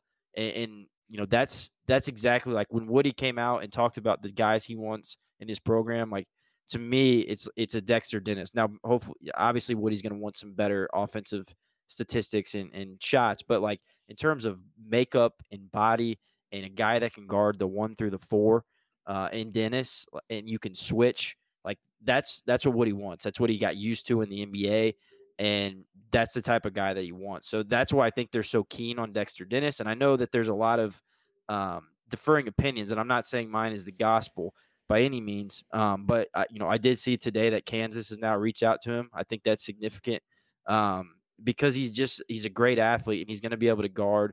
And and to me, I think that um, obviously that's why teams are, are looking at him because of that athleticism and defense. But I do think you could see an offensive uptick with him. Um, just based on his playmaking ability and having other guys around him that he didn't have at Wichita State that can also you know take some defensive away. I mean, Tony, that was if, that was going to be my main question. Is with some of that shot selection, uh, he has to take some of those shots on a Wichita State team where he might not have to take those volume of shots, and the shots that he'll get will be better because if you do have a Trayce Jackson Davis, a Race Thompson, a, a X making things go, then all of a sudden, you know, who are you going to guard and how are you going to guard, and if his forms, uh, you know, that way. Um, that that's that was one of the questions I was going to ask. Is sometimes you look at stats and and someone was six for forty two in guarded shots. Well, sometimes your better players or your better options have to take tough shots. End of shot clock situations come into that as well.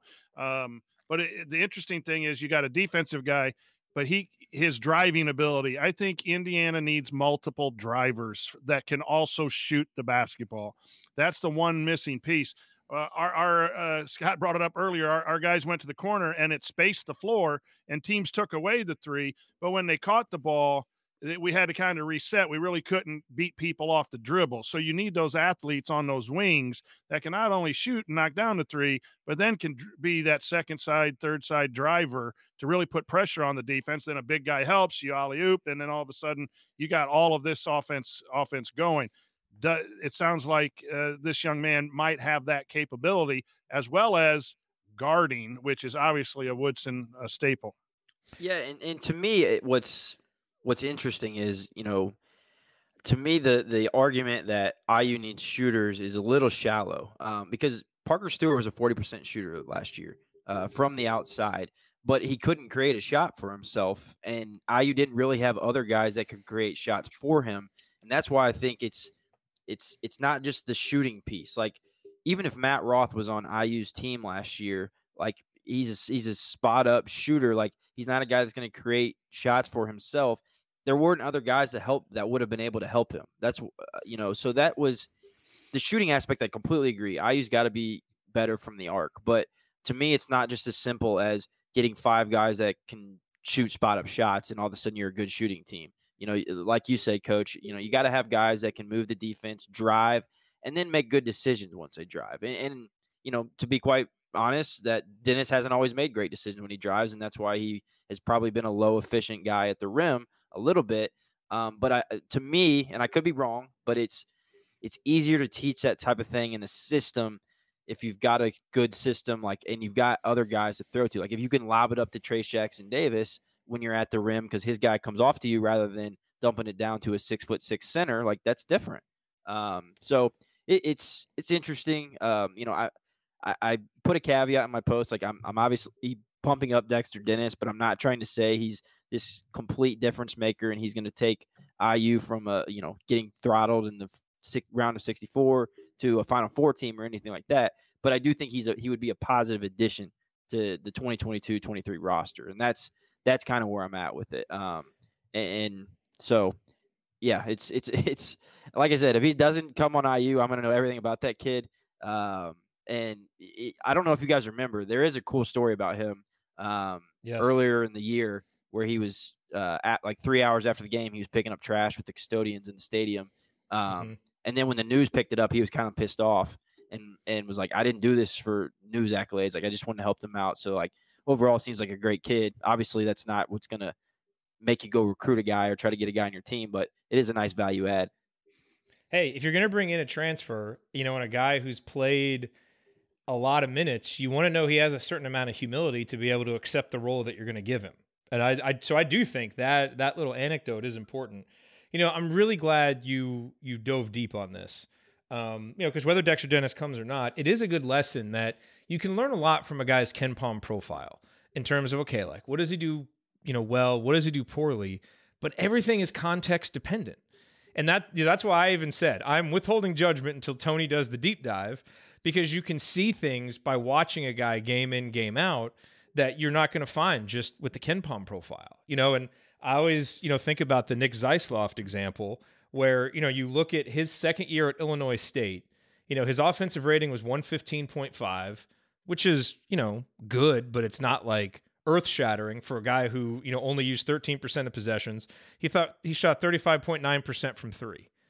All right, like that's fine at a lower level, but you're not thinking that he's going to be a difference maker when he comes in.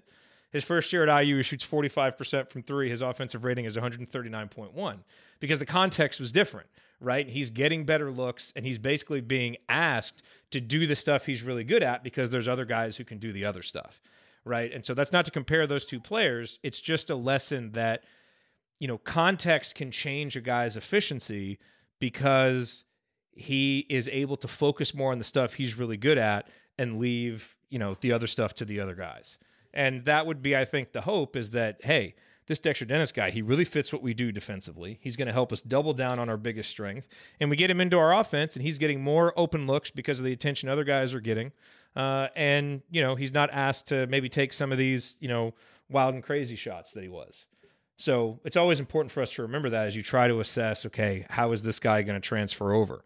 Um, you know, there's a certain part of a long-standing KenPom profile that is going to carry over, but things can change based on the the context of the system he's going to be in and the players that are around him. So we'll see. He's visiting next week.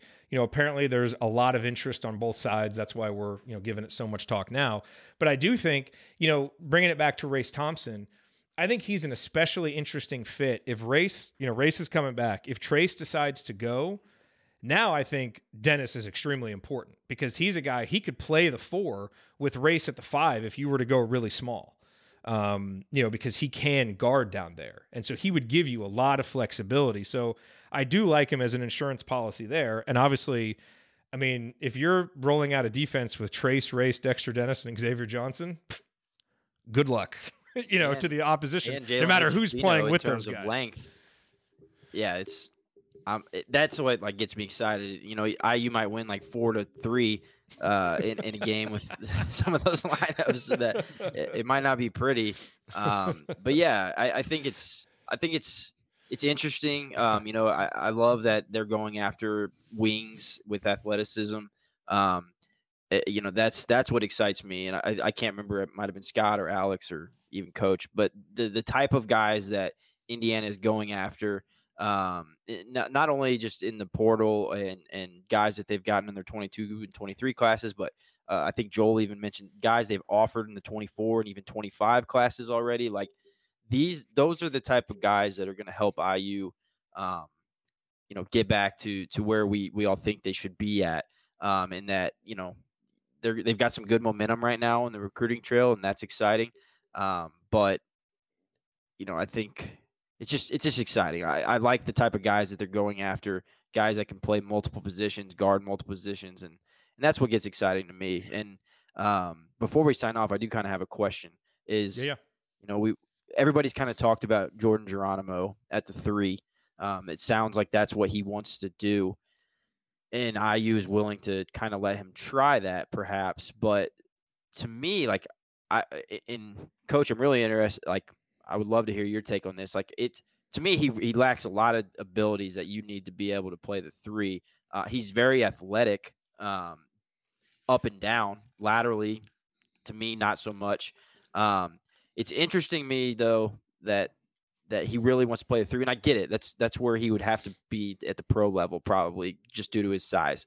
Um, but I just I don't see how in one offseason he can get all of the skill set necessary to maybe even start at a three for a Big Ten program.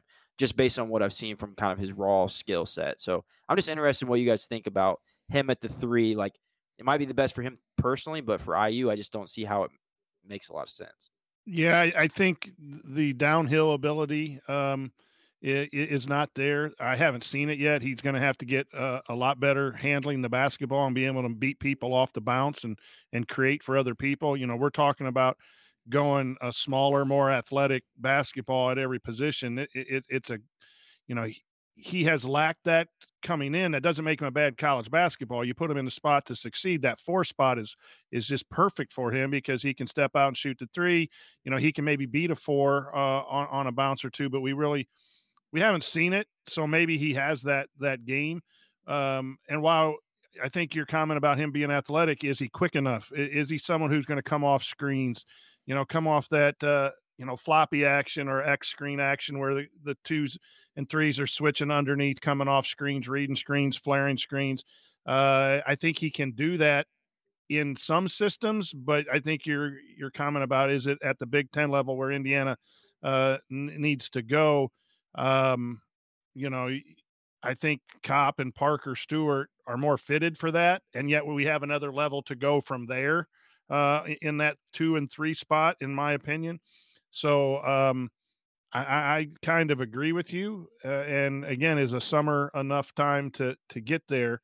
Um, you know, but can he play that? I do think it, it but I don't know at the high level um, right now, and so um, yeah, I, I tend to I tend to agree with you uh, on that. Yeah, and I mean, you know, this is just stuff that we've heard probably like fourth, fifth, sixth hand. Um, but you know, okay, but let's assume that it's true. I mean, it certainly makes sense why Jordan Geronimo would want to play the three. That makes all the sense in the world.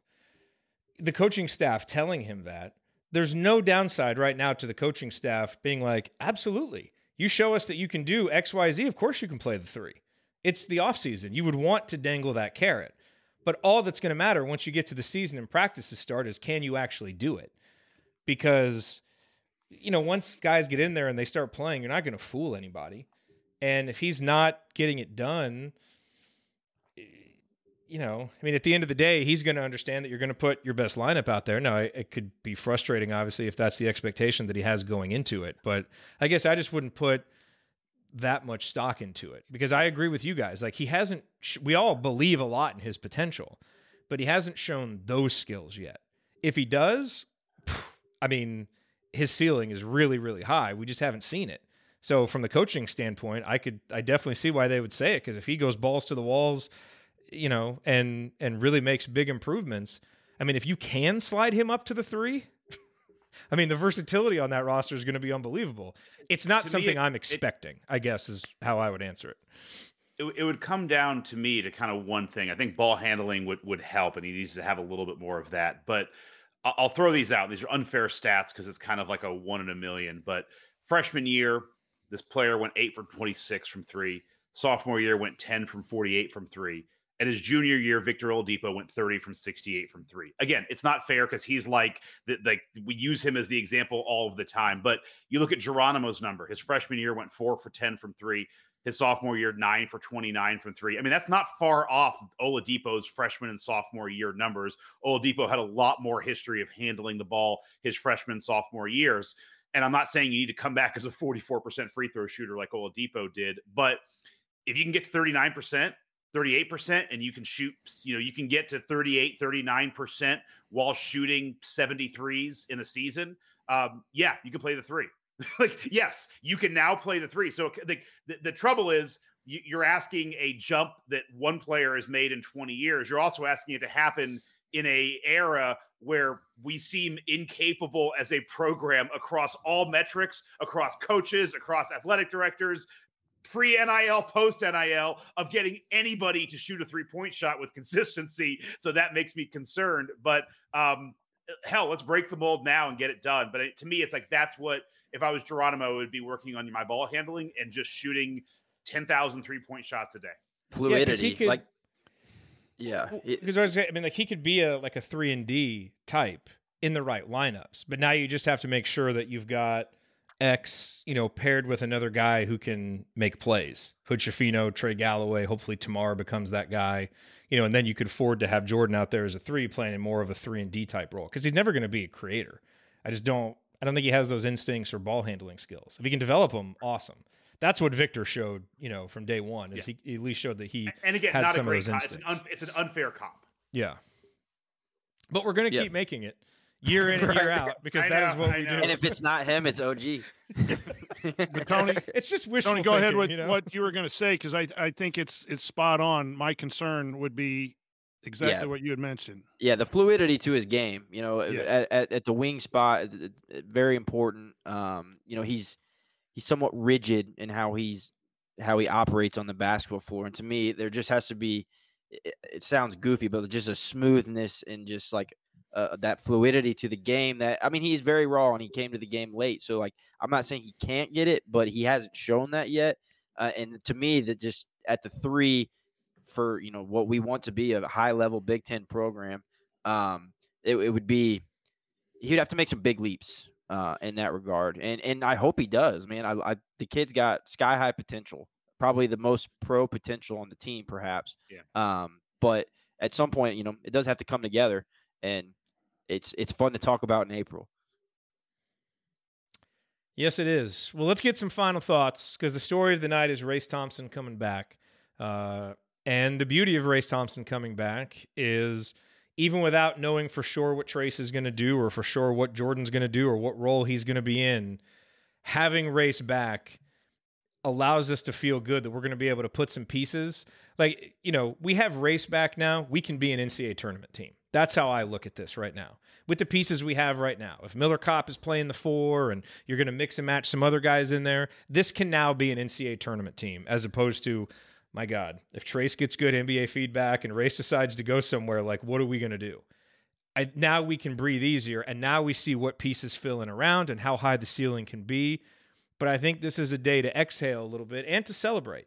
Exhale because we're going to be able to, you know, fill one of those important spots down low, and celebrate because a guy who's given a lot to Indiana basketball for five years is coming back for a victory lap. And I'm sorry, but being a fan of college basketball is just more fun when you're watching guys that you've invested more time in. And we've invested a lot of time in Race Thompson. Uh, and I'm just excited to see him have one more go around. So let's get your guys' uh, final thoughts uh, this evening on Race Thompson coming back. Coach, we will start with you. Yeah, I, I just think it's good news for for Indiana when you got a, a, young man who plays as hard as he does on both ends of the floor and can do multiple things, and he wants to be in your program again for the sixth year. I I think that's that's uh, absolutely good news, and, and more so for the basketball. I think the, the example and the leadership of staying with things and working through uh, early injuries in his career, and then a, a coaching change.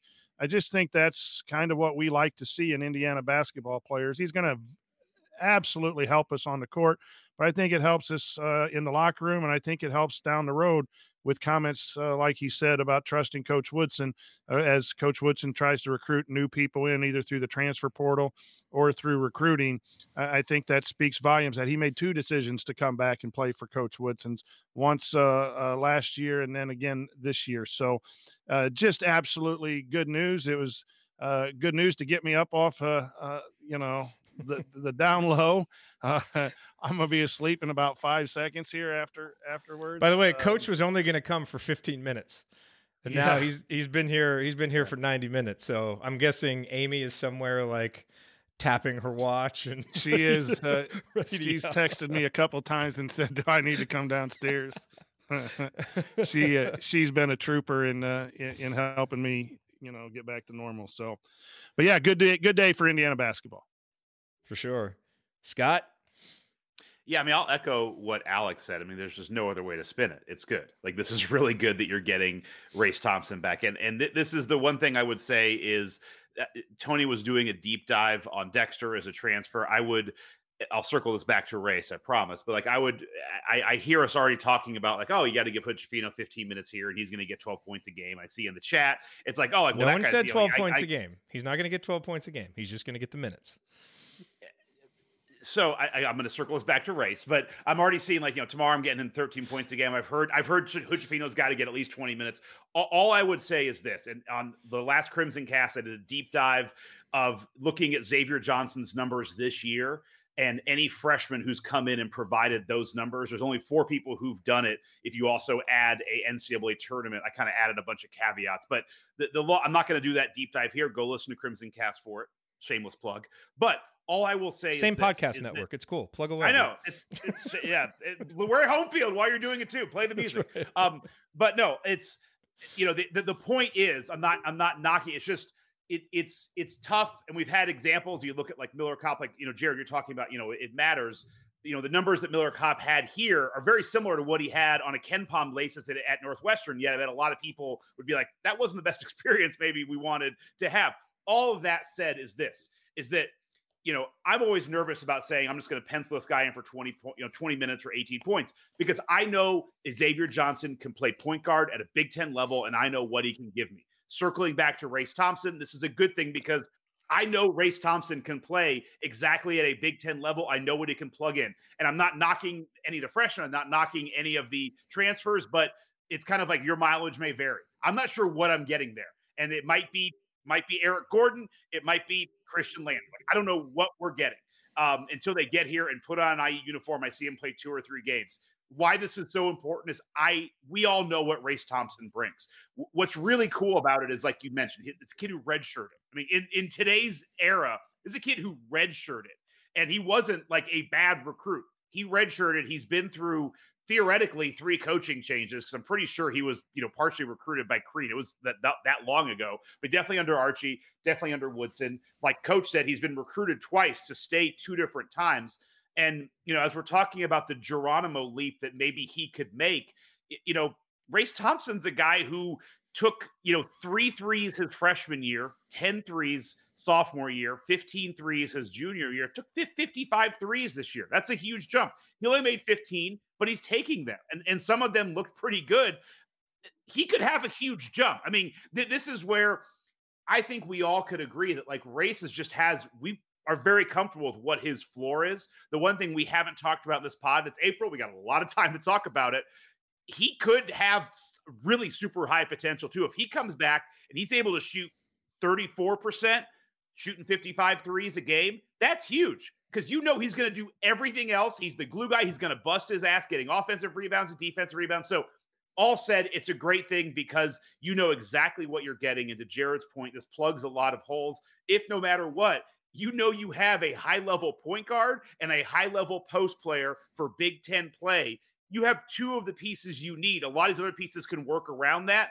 Um, I, I'm I'm in agreement this this is a great day. I'm super happy, and I'm I'm excited to see what Race can add to his game and what he can bring about. He's been a a, a really fun player, and if the, the trajectory still goes well for IU basketball, he's going to have a unique spot where he kind of shepherded us through this process because he's kind of that one through line through like the end of the Archie era through the beginning of the Woodson era. So um, he he's on pace to have a very unique, memorable, and memorable for a long time IU basketball career. So super happy to see it and looking forward to another year of race.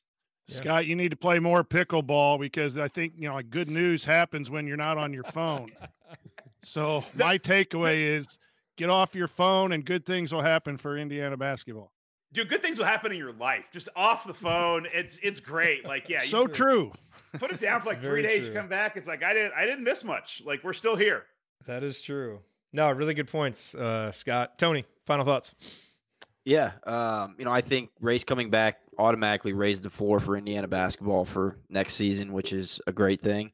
Um, and then just you know, you guys have always have said all the nice things that you could say about them. So my perspective is there's not a Big Ten coach that saw this news and said, "Thank God Race Thompson's coming back to Indiana," mm-hmm. and I think that's important.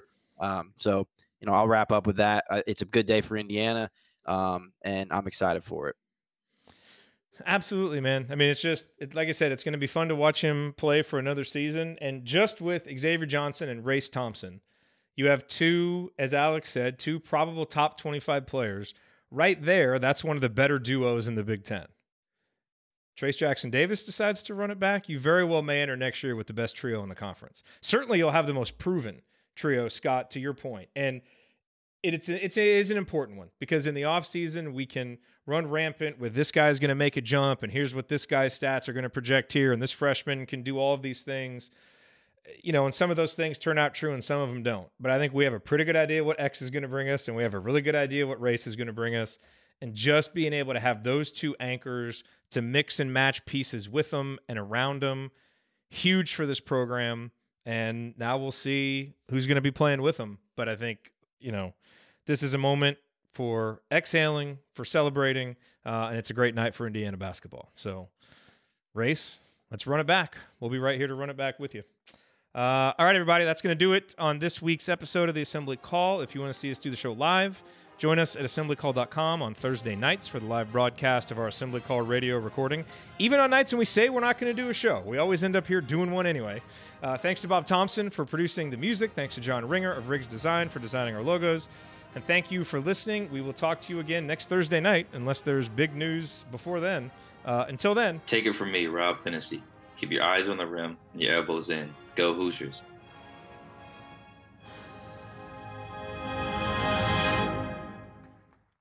For old time's sake, had to do it. By the way, uh, check the podcast feed for the latest edition of Doing the Work. Kathy and Jeff talking about the very exciting uh, transfer news for the women's team. My goodness, do they have a loaded roster uh, coming for next season? Uh, and they are probably going to be doing, we're exchanging some emails right now with Tyler from Hoosiers for Good.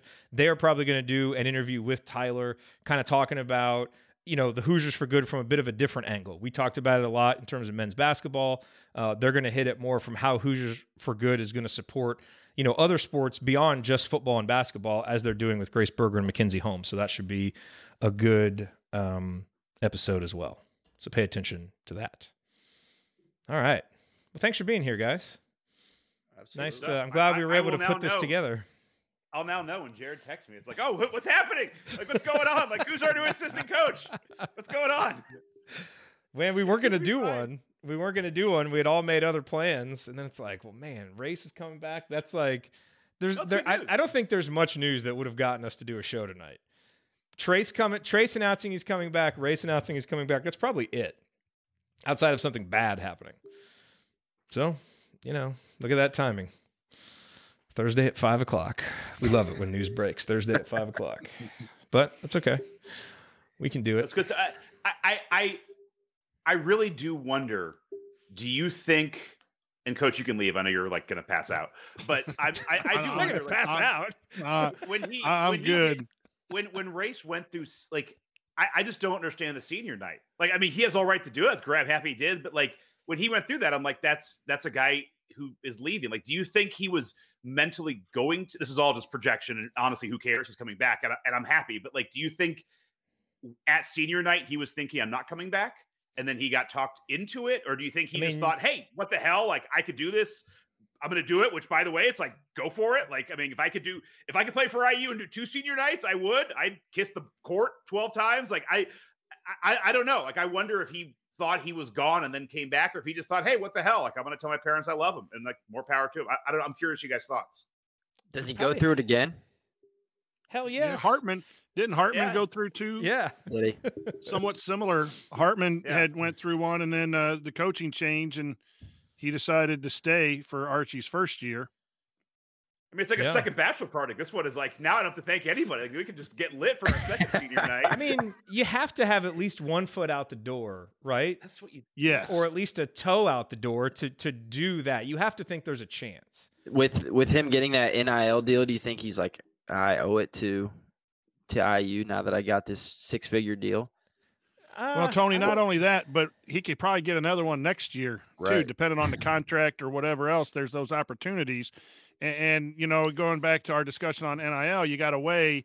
Uh, I get to play college basketball in Assembly Hall in the Big Ten and make some decent money. Uh, is that equal to less than if I tried to go overseas or wherever else? I think all of that now is in play. But I do think, you know, I think the guy at North Carolina got a pretty nice uh, paycheck uh, from NIL.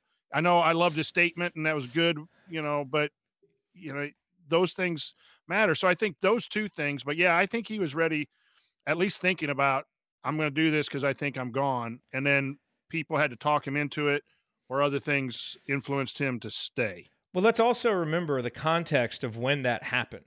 That was after the Rutgers game. Indiana had lost five out of seven. And even, you know, going into that game, none of us felt good about where Indiana basketball was in that moment. Like what happened over the last two weeks really changed the tone and tenor of this program. And so maybe that changed it for him. Even though he didn't play well, he's like, damn, look at what Trayce did, look at what X did. Like I can see You this get a taste of it. Yeah, maybe he looked around at some of the other options. He's like, do I want to go play for Minnesota where they don't even really have a roster, even though that's my hometown team? You know, and it's like, you know, Been there, can- been there and done that. Played basketball, and not made a tournament. right. You know, there, there's some, there's a lot of that. Yeah, and there's upside for him. If Trayce doesn't go back, he's your focal point inside, and his stats are going to go up, and he's going to get to play a different kind of game. And if Trayce does come back, you're a team that you're going to be in the top 20, in everybody's top 20 if Trayce comes back. And you're looking at we can compete for a Big Ten title and play in the second weekend of the NCAA tournament, and that does not sound ridiculous. Yeah, You and a know, couple people in the chat mob have mentioned it. Alex mentioned it. I mean, I do. I really do think like COVID and the war in Ukraine, like I, I think that affects a lot of this. In That too. you know, races race's career is probably going to be a you know European overseas professional career, which again is like you're getting paid to play basketball. There's nothing wrong with that. But I, I could definitely see if I was like 21, 22 or whatever, you know, 22, 23, it's like, do I really want to go just kind of overseas when there's COVID concerns and possible war? It's like, I, I think I'll stay here where I can get some NIL money. I know I'm going to play, you know, I know, I know I'm going to be a starter. I know I'm going to play. And I also know that like, you know, I- I'm going to be relatively safe. Yeah, that probably does. Probably does enter into it. I'd have done anything to have a hundred thousand my senior year at, at eh, down on you know Kirkwood. I would What would you have done with a hundred thousand dollars? Would you have saved it, Coach? No. Today, after Yes. this past weekend, I would save every penny of it. Right. But uh, no, Oh, uh, back then I'd have I'd have found a way to have too much fun. Mm-hmm. oh man, All you right, well, you guys would too. That's true. Oh yeah. I would have blown it all. Yes. Oh man. Well, thanks for Yeah. being here, guys. Uh, Yeah. We will do uh, do more of these as the off season goes along. Hopefully, Yeah. we keep getting more exciting news. Awesome. Always, right. a, always a pleasure. Yep. Peace, Yep. everybody. Thanks for being Take here, care, guys. guys. Check out if you're in the Thank you. community. Check out uh, Tony's uh, scouting report of Dexter Dennis. If you're not in the community, go to assemblycall.com/community uh, and get in. I think I accidentally left up the three day free trial that we were doing as like a one week promotion during the NCAA tournament. So go grab that before before I take Easter it down. egg! I just remembered that, Easter but I forgot to take that down. So anyway, I'll the leave it up three day free trial is up give, there. Give people the overnight. Come on, you have the overnight yeah. to get it done. Go do it. Go do it. Um, all right, we'll see you guys. Take care. right. Take care, everyone. Thanks for being Bye, here, guys. everybody.